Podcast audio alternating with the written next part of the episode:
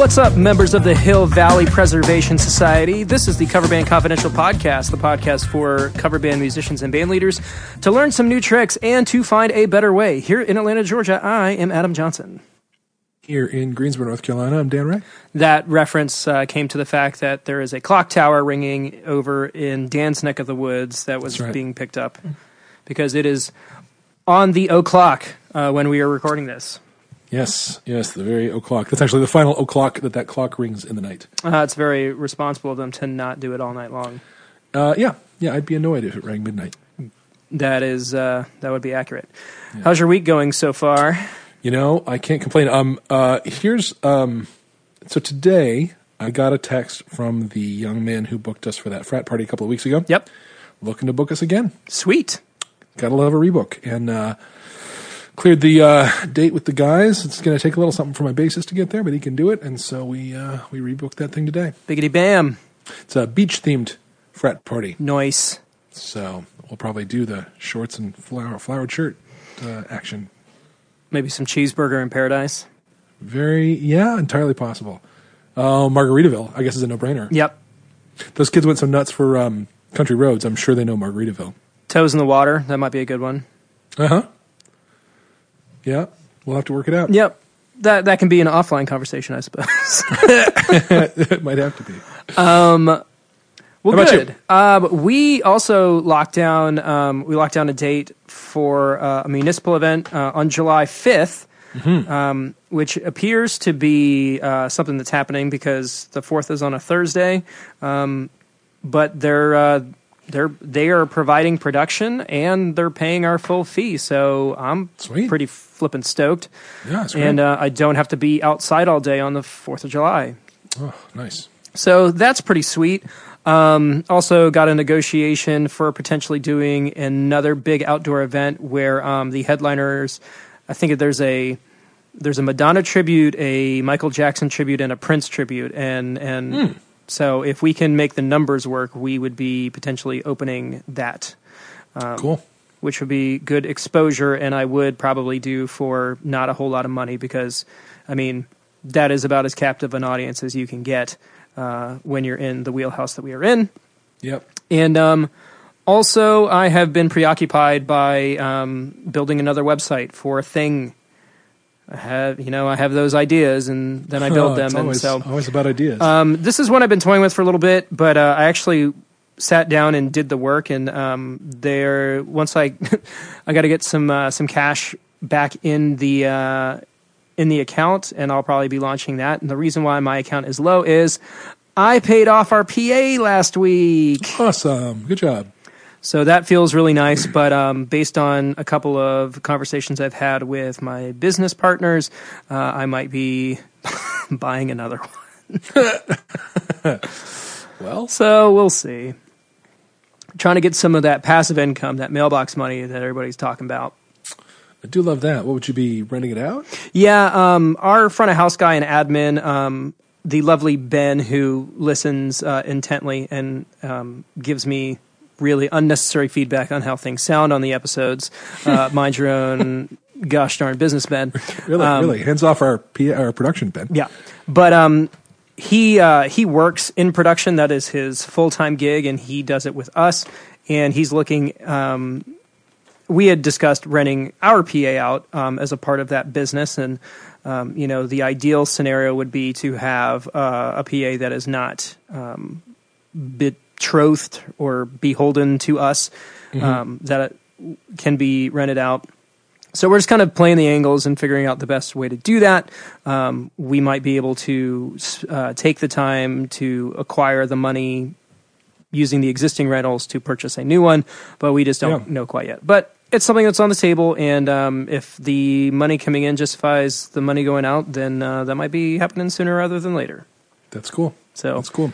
Hey, did you see the new? Um, speaking of things that might get bought sometime fairly soon, um, this was announced at NAMM. It's uh, Sennheiser's new wireless systems. Have you heard about this? Yeah, I, I've seen them. Um, they've got a bunch of different options. It's a very modular approach to what they're doing. Yeah, and and I, I'm looking at the XLR version. You know, it's it's if you haven't seen it, it's essentially what you imagined a wireless mic setup might look like when you were 12. Yeah. it's you know a little black plug that goes on the back of any old mic and then plugs into the XLR in on your mixer, and um, it's supposed to have five hours of um, rechargeable battery life and have what was it, 80 meters of range, which Yep. would be more than plenty for us.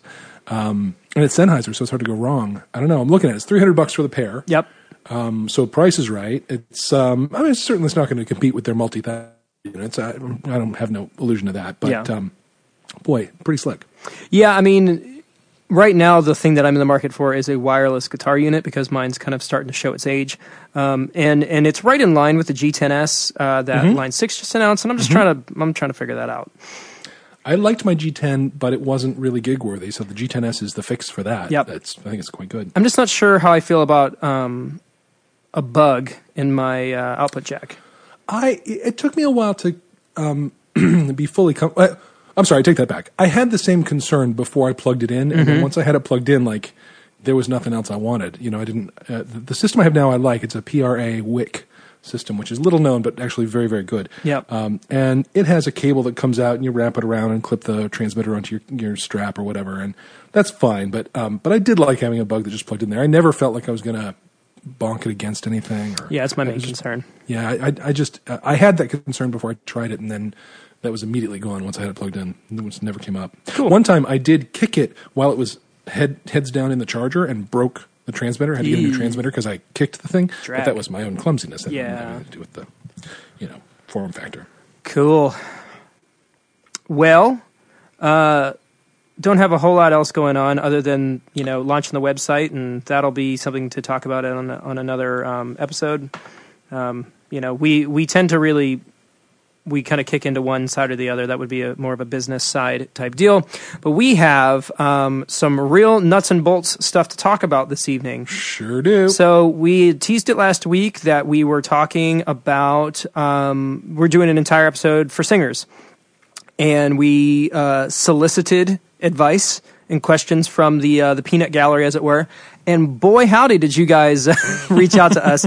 Um, I got a we man, we got quite a number of uh, questions, and great. if we uh, we could mess around and end up making a two parter out of this, but uh, I know a lot of people are happy that we haven't hit the ten minute mark and we're about to get into the meat of the discussion.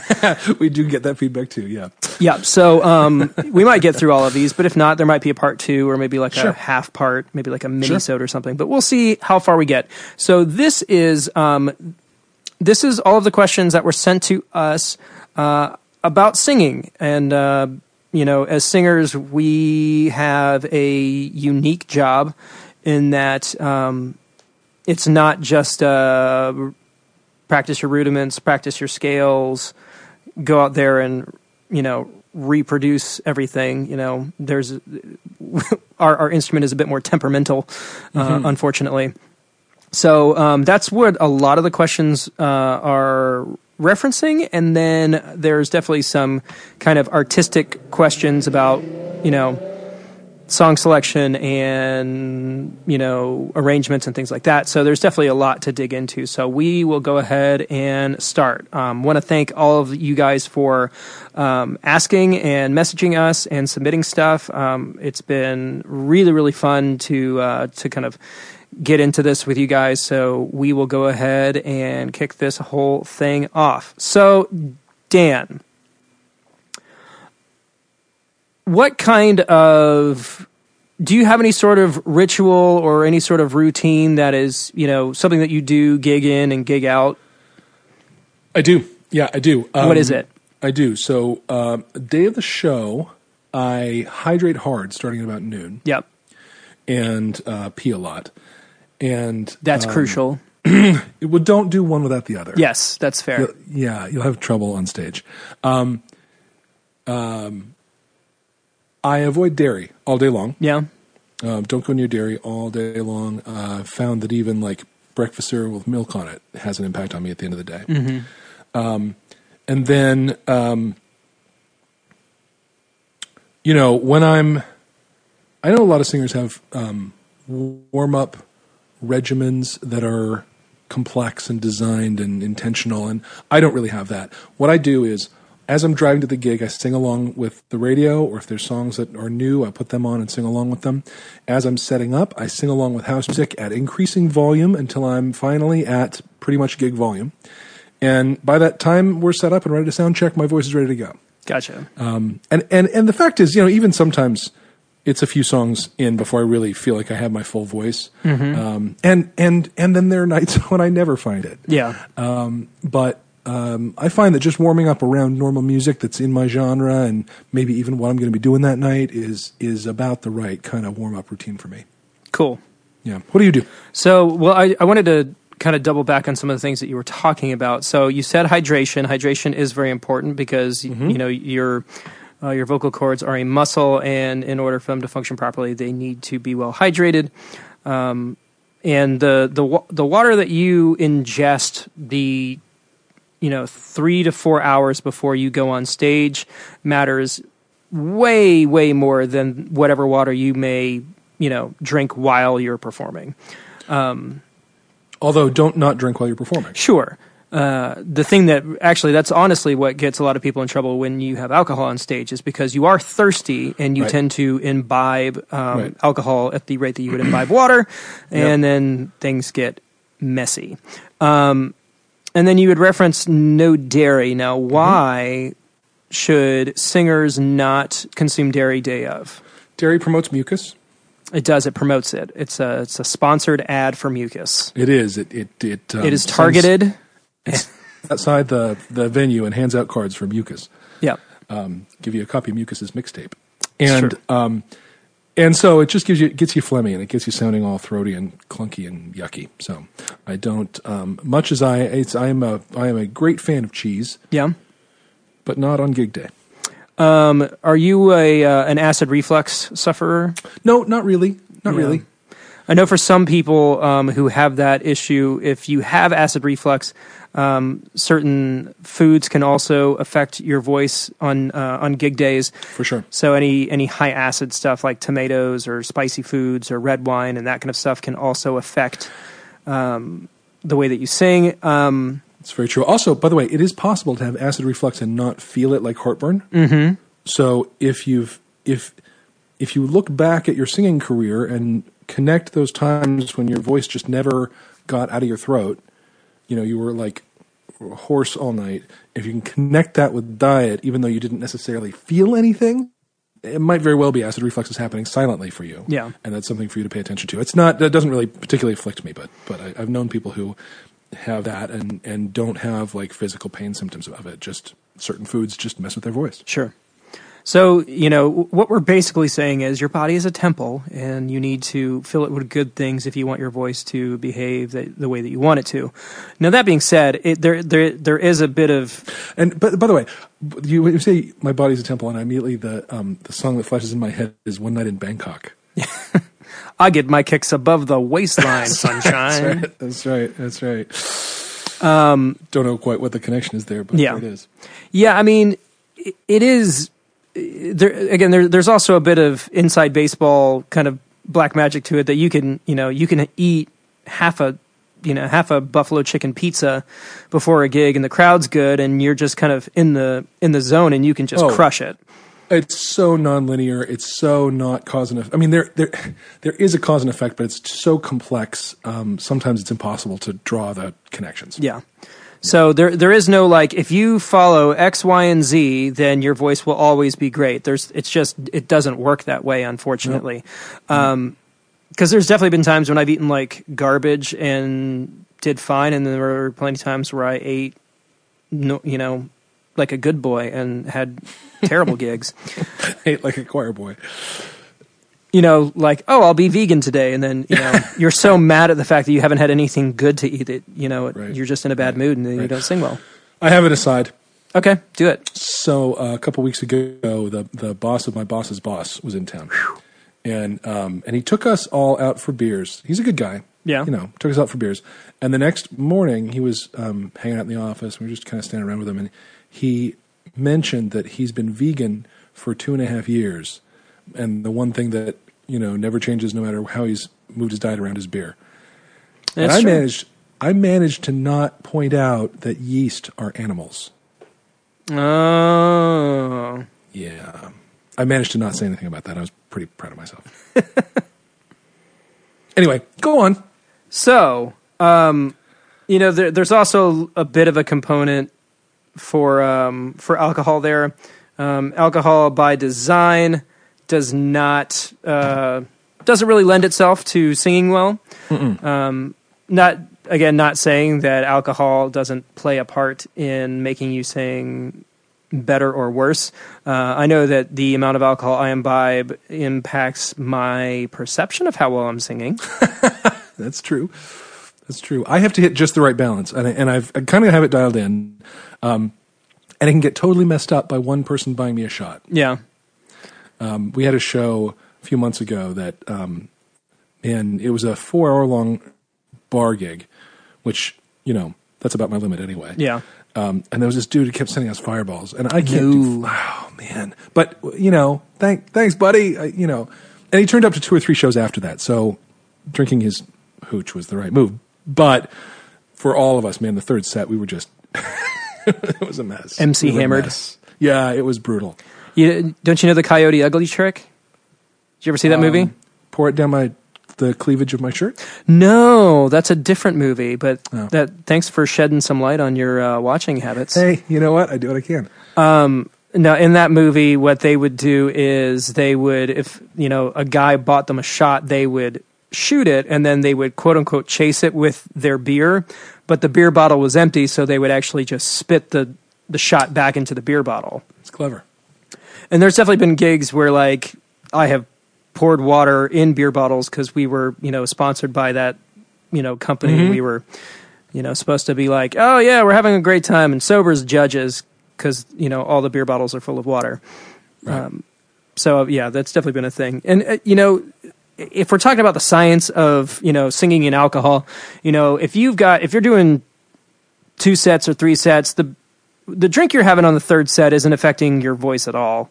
No. because it's not going to metabolize and hit any of that stuff until well after you're done. yeah. Um, you know, we've had those gigs where it's like, oh, I don't want to get too crazy, so I'll front load. But actually, if you front load your gig, you're really kind of kicking yourself in the foot.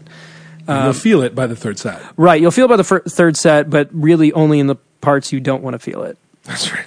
So, um, like I said, there's no there's no hard fast rules, but if you can err on the side of you know being good to your body, um, it probably won't go out on you unless you know your head's not in the game.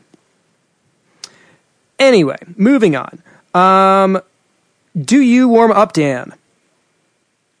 Well, like I said, it's a it's an informal process that um, ends up with me kind of belting it uh, at gig volume along to whatever's on the house PA. Yeah. So I uh, I am a warm up guy.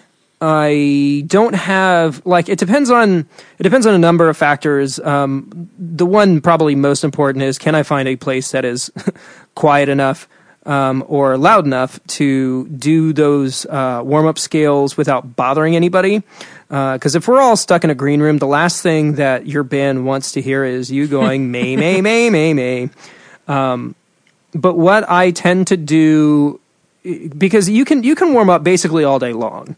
Sure. Um, something that I like to do in the mornings, just to kind of get the old cords warmed up, is uh, some vocal fry. For those of you who don't know what that is, it's where you kind of you're trying to eke out just the lowest amount of air that you can get between your vocal cords, uh, and it, you shouldn't do it all the time. But if you're trying to just kind of get blood flowing to them, um, it's it's kind of a good way to wake your vocal cords up, especially like if you have to sing in the morning, or um, you're just trying to get the ball rolling. Like if you're in the shower, if you could just just get real real low like try to sing the lowest note that you can until your voice kind of gives out and it kind of sounds like like a creaking door like uh so do doing that i don't know a couple of breaths f- for a couple of minutes that that kind of brings some blood flow to your vocal cords and kind of gets them woken up It also makes you sound like a 24 year old woman.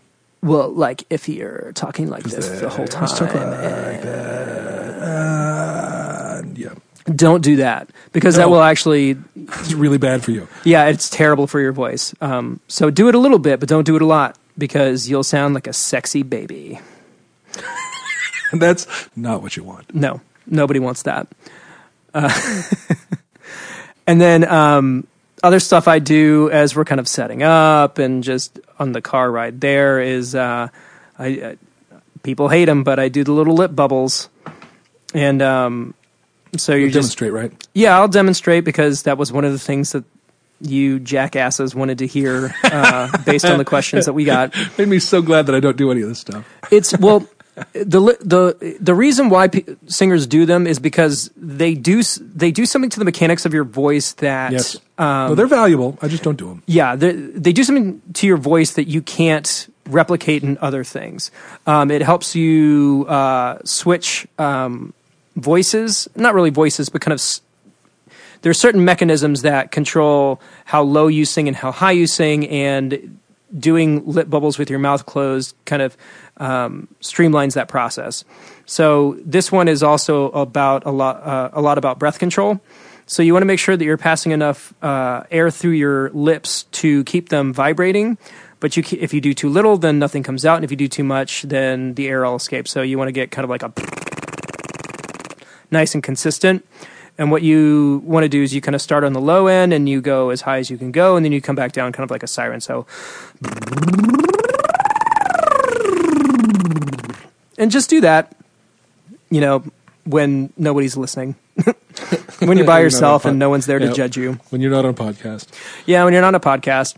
Um, doing that lightly kind of, again, just gets your uh, voice accustomed to doing those kinds of uh, kind of flexing and, um, you know, creating pitches and that kind of thing. So that's a nice one to do. Um, if I've got the time and the space to do it, I've got a full blown uh, warm up MP3 that goes from lower than I can sing to about as high as I feel like singing in a night and straight up it's it's about 20 minutes it's like two rounds of like an eight and a half minute process and if i do that about an hour before we go on stage i walk out and i am just ready hmm.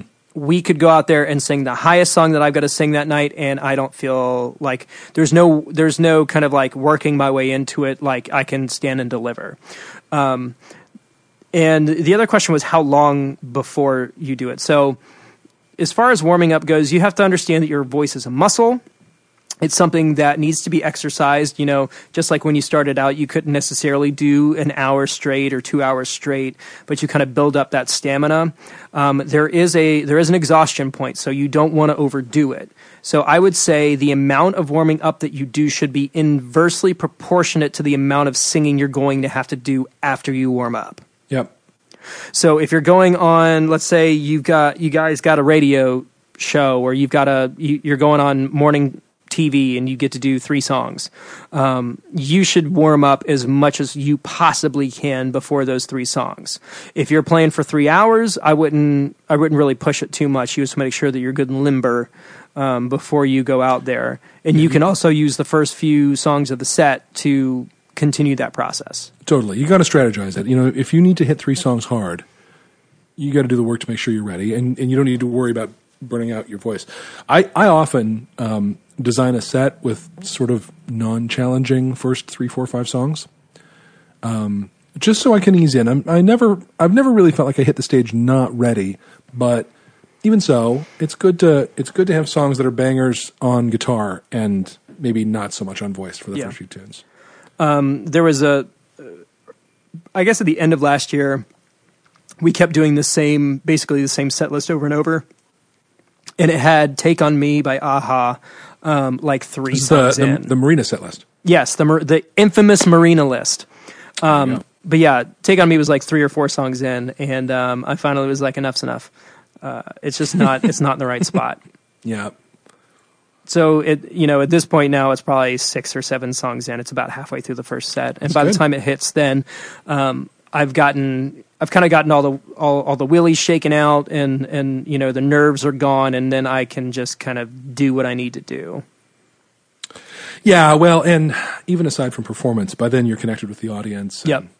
You know, it takes them a while to warm up to you, no matter Yes. how good you are. So, you know, all good. Yep. So um, another question is: Do you warm down after a gig? If so, how important is it? I don't. So this is one of those things that I think that I would challenge you to do. You specifically, it's- and all the guys, all, all the guys and gals who listen to this. Yeah. So let me explain why. Um, I used to the the band that I was in before was a very aggressive group. So I was singing real high with a lot of grit and just completely just crushing my voice every night. So I'd go out and I'd I'd I'd, I'd get my warm up in and I'd be good to go and I'd go out and I'd scream my balls off for 2 straight hours and then I'd go to sleep. And I'd wake up the next day and I would sound, you know, Yeah. like Harvey Fierstein or something. Just everything's down here and it's all terrible and it's all low. And New Yorkie all of a sudden. Yeah, it's, Yeah. it was the weirdest thing. Um, I had somebody go, "Hey, uh, at the end of the night, start doing these. Start sliding down from the top of your range to the bottom of your range while you're loading out and on the drive home. So going ooh, just kind of over and over. Do it, you know, with your mouth closed. You can do it while the house music's playing. Nobody even hears you doing it. And I woke and and I did that. And I woke up the next day and my voice felt fine. And I was like, hmm. hmm. So for any of you who do gig on the weekends and then wake up feeling like you've gargled razor blades or like you just feel worn out, uh, give that a shot because it does make a huge difference. Um, just anecdotally, and as a person who has sung professionally for the past, I don't know, 15 years, it it, it works. Okay, I'll take it on. I will say this: ever since um, committing to the in ears, I don't feel that way in the morning. Yeah, that definitely does help. So, but but yeah, I'll try it. I'll try it. I'm game. Because like even with in ears in, by the end of the night, I'm I'm leaning into my cords a bit more. You know, we, Sure. the last songs that we do are you know like "Sweet Child of Mine" and "Don't Stop Believing" and "Pour Some Sugar on Me," stuff that where where I got to kind of turn the grid up a little bit. And so mm-hmm. at the end of the night, I'm I'm singing at the top of my range, like the roughest way that I possibly can. So Yeah. it's nice Yeah. to kind of give the old cords a nice little massage on their way home. So ah. good stuff. Um, so the next question was, can you demonstrate any vocal exercises you do? Done. I will say this, another one that I, I do kind of regularly. Um, so the lip bubbles are great.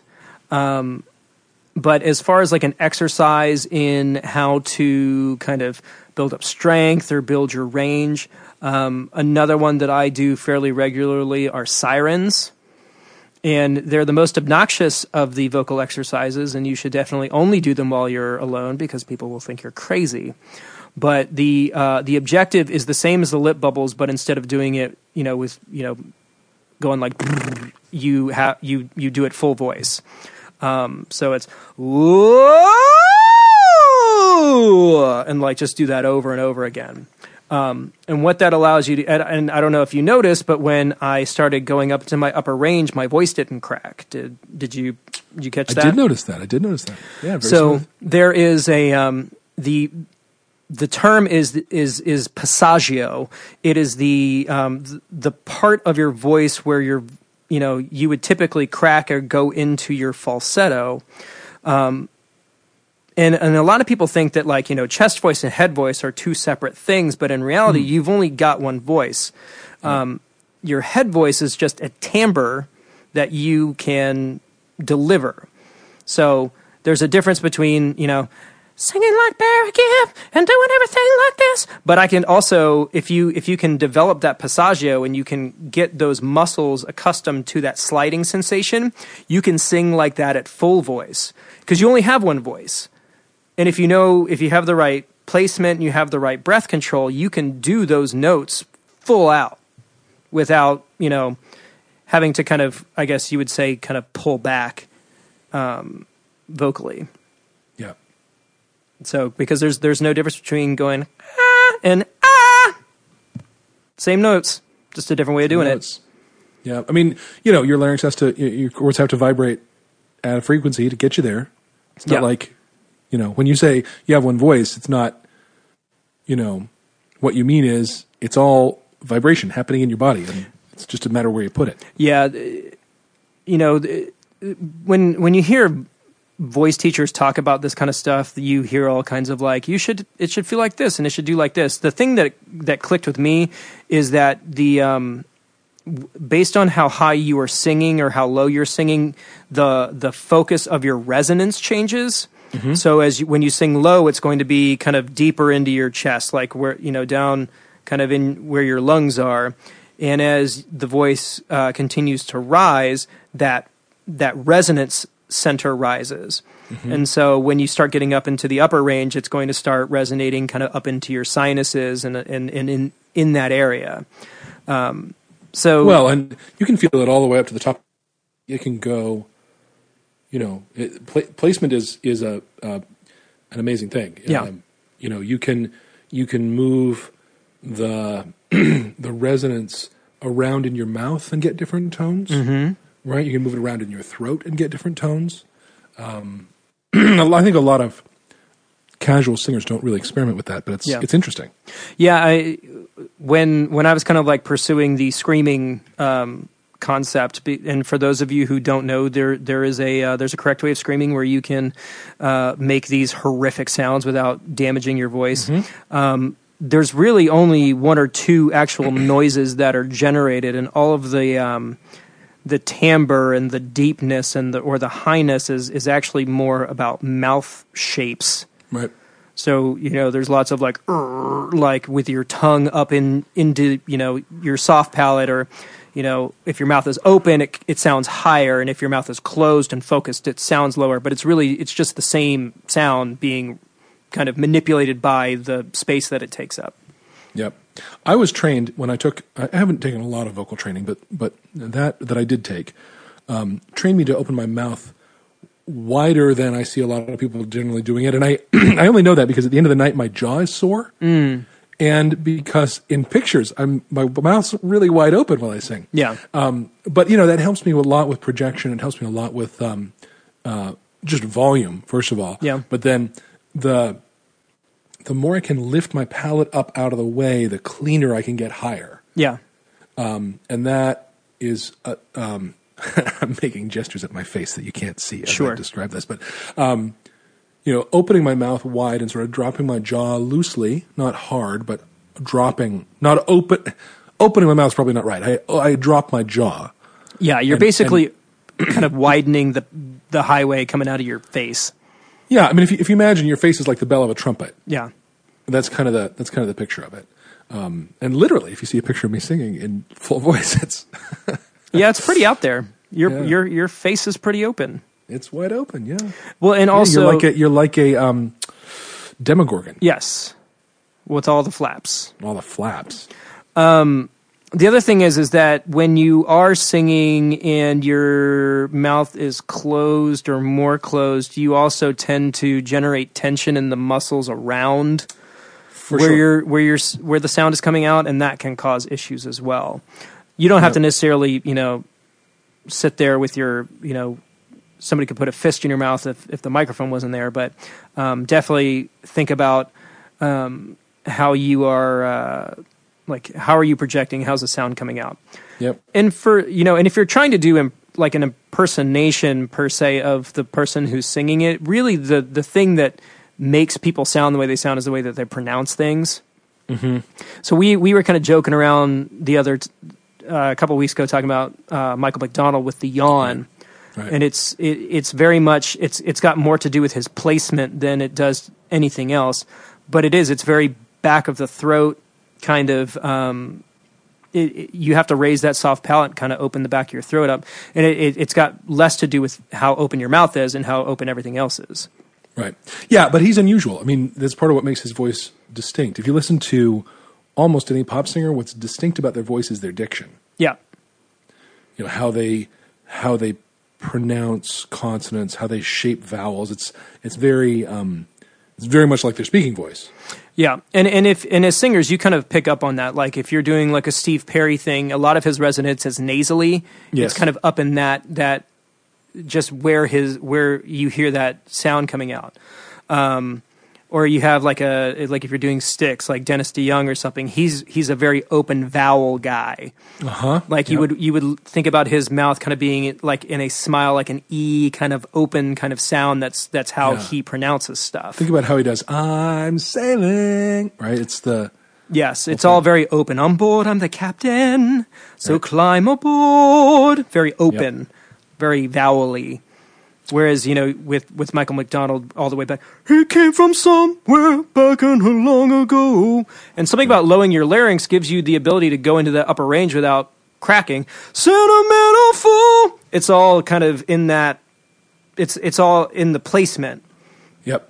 and that's why he, when he even goes up into the higher parts, it it would it's almost like he's singing in head voice in his chest voice. If that kind of makes sense, it, there's just mm-hmm. kind of like the placement is, is kind of it kind of leans that way. Yep.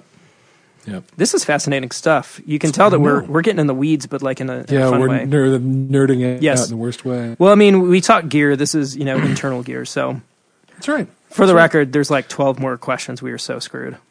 Well, look, let's just head on to the next one because we're out of. The next one gets us out of like vocal mechanics nuts and into bolts. sort of artistical choices, Yeah. right? So, um, so the next question we got was how important is it to do the song in the original key? Do you think it makes a difference to the crowd? What do you think, Adam? As a tribute artist, I think it does make a difference. And I've got a I've got an ane- anecdote to share, um, but I'll go ahead and let you uh, say your piece. I think it makes a difference, but I think um, it certainly is the case that different keys sound different. Um, I think that what a crowd responds to in a cover tune is the energy matching the energy of the performance that's on the recording, and if you can bring it down a you know step or two or three, and still have that energy, I think you'll get away with it. But it is a matter of getting away with it. It's not. Um, it, there is a difference. Gotcha. That's my answer to that. Well, and if you're playing heavy music, if you play it lower, it just sounds heavier, which is awesome. To, to a point. Yeah, I mean, there's definitely you can take it to its logical conclusion. Yeah.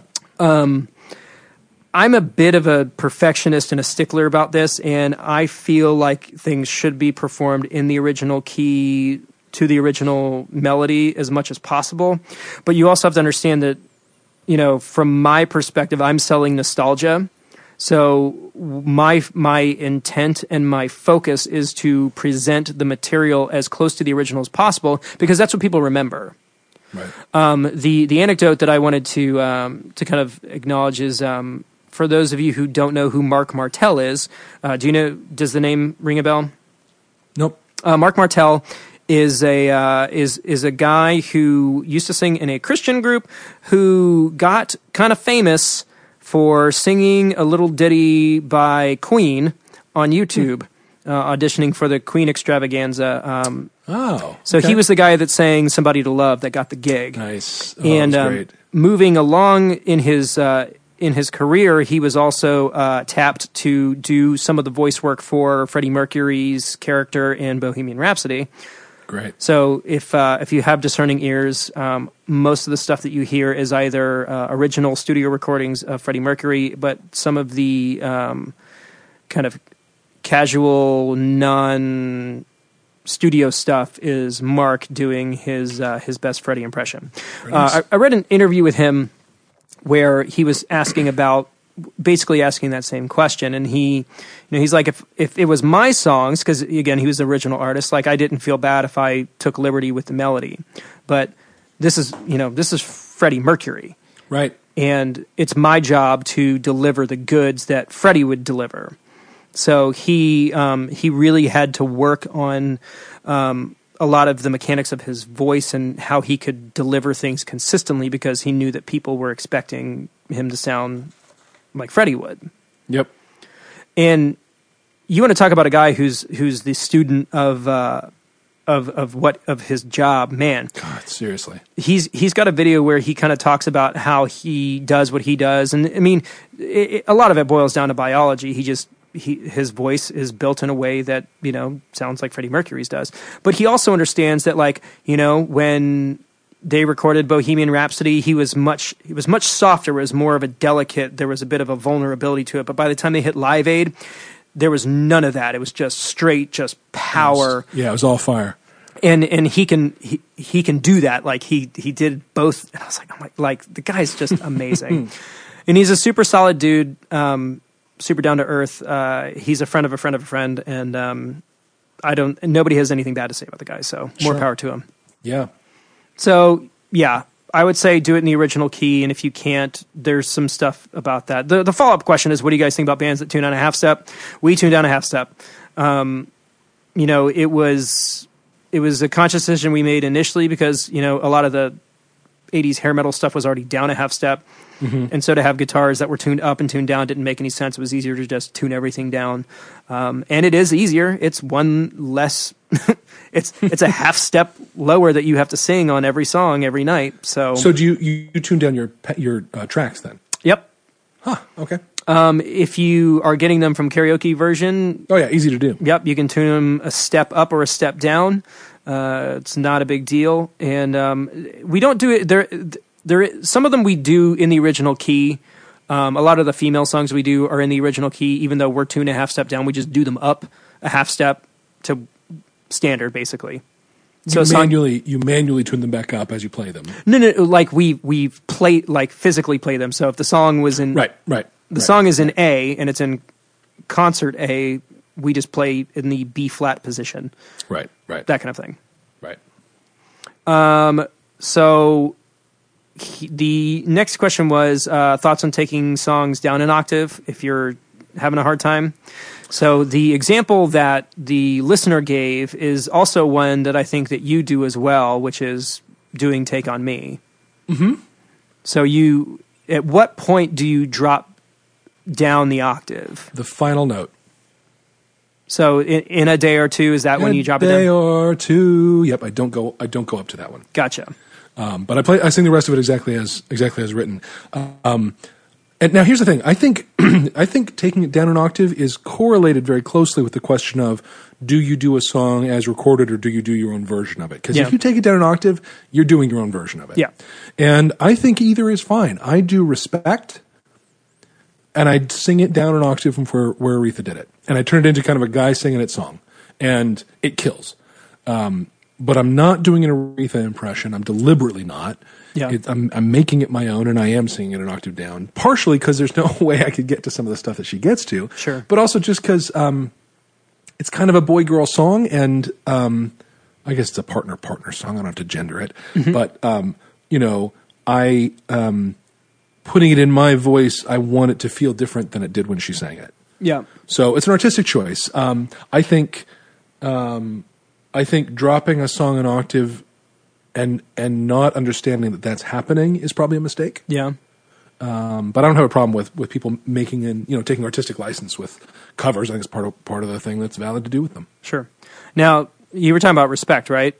Mm-hmm. Now that's an Otis Redding song, so you're not I really know. you're not really doing an Aretha version. You could just do the Otis Redding version. Well, that's true, but I've never actually heard Ah. the Otis Redding version. I probably ought to, but um, but nobody knows or cares about the Otis Redding version. Well, you could probably split the difference, or you could say do the Aretha arrangement in the in the Well, I'll in the this: Otis I, key.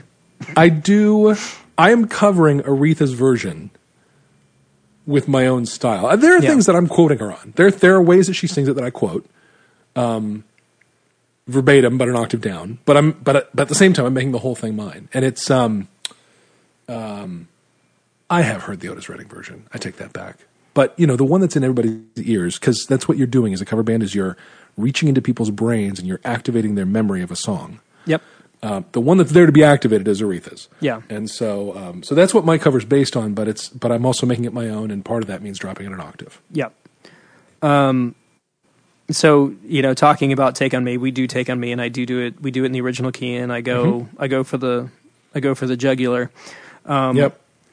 and for us like you know my range is a part of the selling point for the project Totally. Totally. so and and that is one of those songs where people are like you you do it and people are like oh my god like i can't believe it so I know. um it is one of the one of my party tricks um oh, I have a party trick. what is it We do um, "Lovely Day" by Bill Withers. Oh, you do the long, the long, long. and I do the long, long at the end. And um, it's interesting to look around the room and notice like who's aware that I've actually been holding this note for like many seconds at this point. So every now and you know, like by the time I get to where that note ends, maybe fifteen percent of the room is looking at me with their jaws on the floor, and the rest don't care. awesome. But I, but I enjoy it. I just picked up a gig, like right now. Yeah, Yeah. sweet, love it. I just got to make sure that uh, I can do it. I think I can. Multitasking, man. Yep. That I will tell you that that long note at the end of Lovely Day, um, long notes like that are a matter of pacing your air consumption. Yep. Yeah. Right, we got to breathe real deep, and in fact, I start breathing hard for it about two bars before it starts. Yeah, you So kind of have to like make sure that you've got you've got some in reserves because you know when when you're singing, you're only you're only like skimming off the top of your lungs. Yep. It's just little sips here and there. Um, one thing I you know I've been going to the doctor for labs and stuff, and he's always checking my lungs. He's like, "Oh, your lungs are real strong," and it's really because you know I sing, and you know we're, we're just accustomed to doing that. But uh, Yacht Rock Review did "Lovely Day" as well, and and I think I'm trying to think of the the the account that we did it in because it was basically I think two full rounds of the "Lovely Day," "Lovely Day." I did it's two straight through. If you can if you can pace yourself right. Yep. And the hardest thing is maintaining, um, maintaining your int- your intonation because as Keeping you it- run, yeah. as you run out of Yeah. air, you kind of start feeling yourself starting to drift because it takes more effort to maintain the note, Yeah. like the actual note. So Yeah, that's well, something you do have pitch to. and level, both Yeah. pitch and volume. It's it's it starts to get, you know, which is why um, you got to get right up on the mic and you got to use as little air as possible to Yep. produce that note, so you can squeeze it for as long as you can. And um, it's just it's a good trick. It's Yeah. a very good trick. It's like um, I don't know if you like you see a dancer and they start doing like a they call them fouettes where like they start spinning. You Mm-hmm. get I think three full rotations before people just spontaneously start clapping. They just can't help themselves. Right. Right. Right. Yep, Right. good stuff. Um, original key bands tuned down a half step.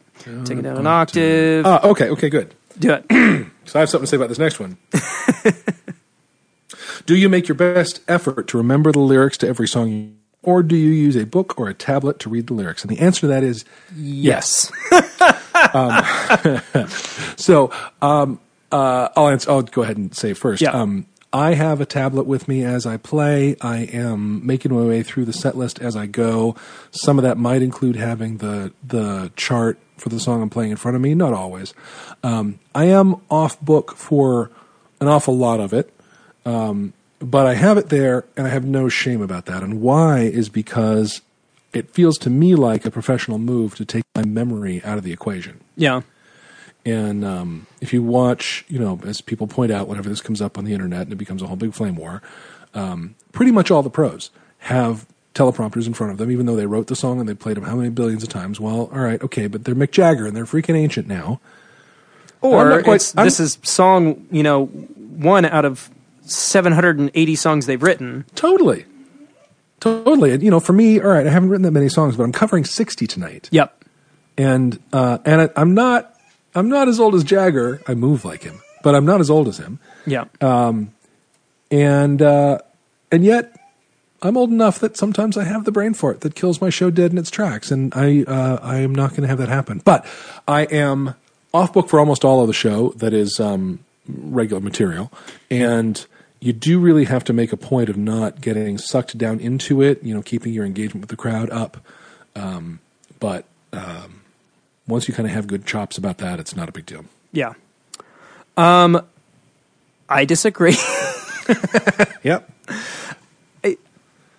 my my issue with um, charts is as follows. Um, I was in a gig where I was playing. I was a sub, and so I I had charts for everything because I needed them. And the band was like, "That's fine. We'd rather you do well than you know try and be off book and screw up because the arrangements were very specific and there were cues and things that needed to happen." Um, but what happened in that gig was even as I continued to do those gigs and fill in for those people and sing those songs, I never learned them because I my brain kind of knew it didn't have to. Sure. So that's always been my issue, and it's it's happened before. Like the first gig that we did um, in the first iteration of the '80s band, I had I had a, uh, an iPad on stage um, for a couple of songs that I hadn't quite gotten under my belt.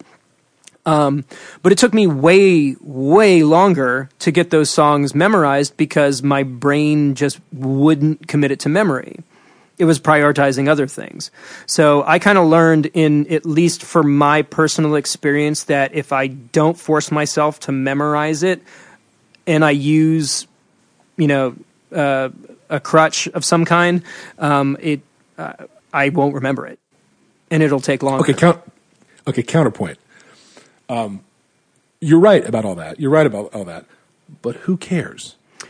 Well, no, no, no. Hang on. no, Stick it- with me. That's it's a totally valid point. yeah, I mean, But I, you know, I, the answer for me is I care.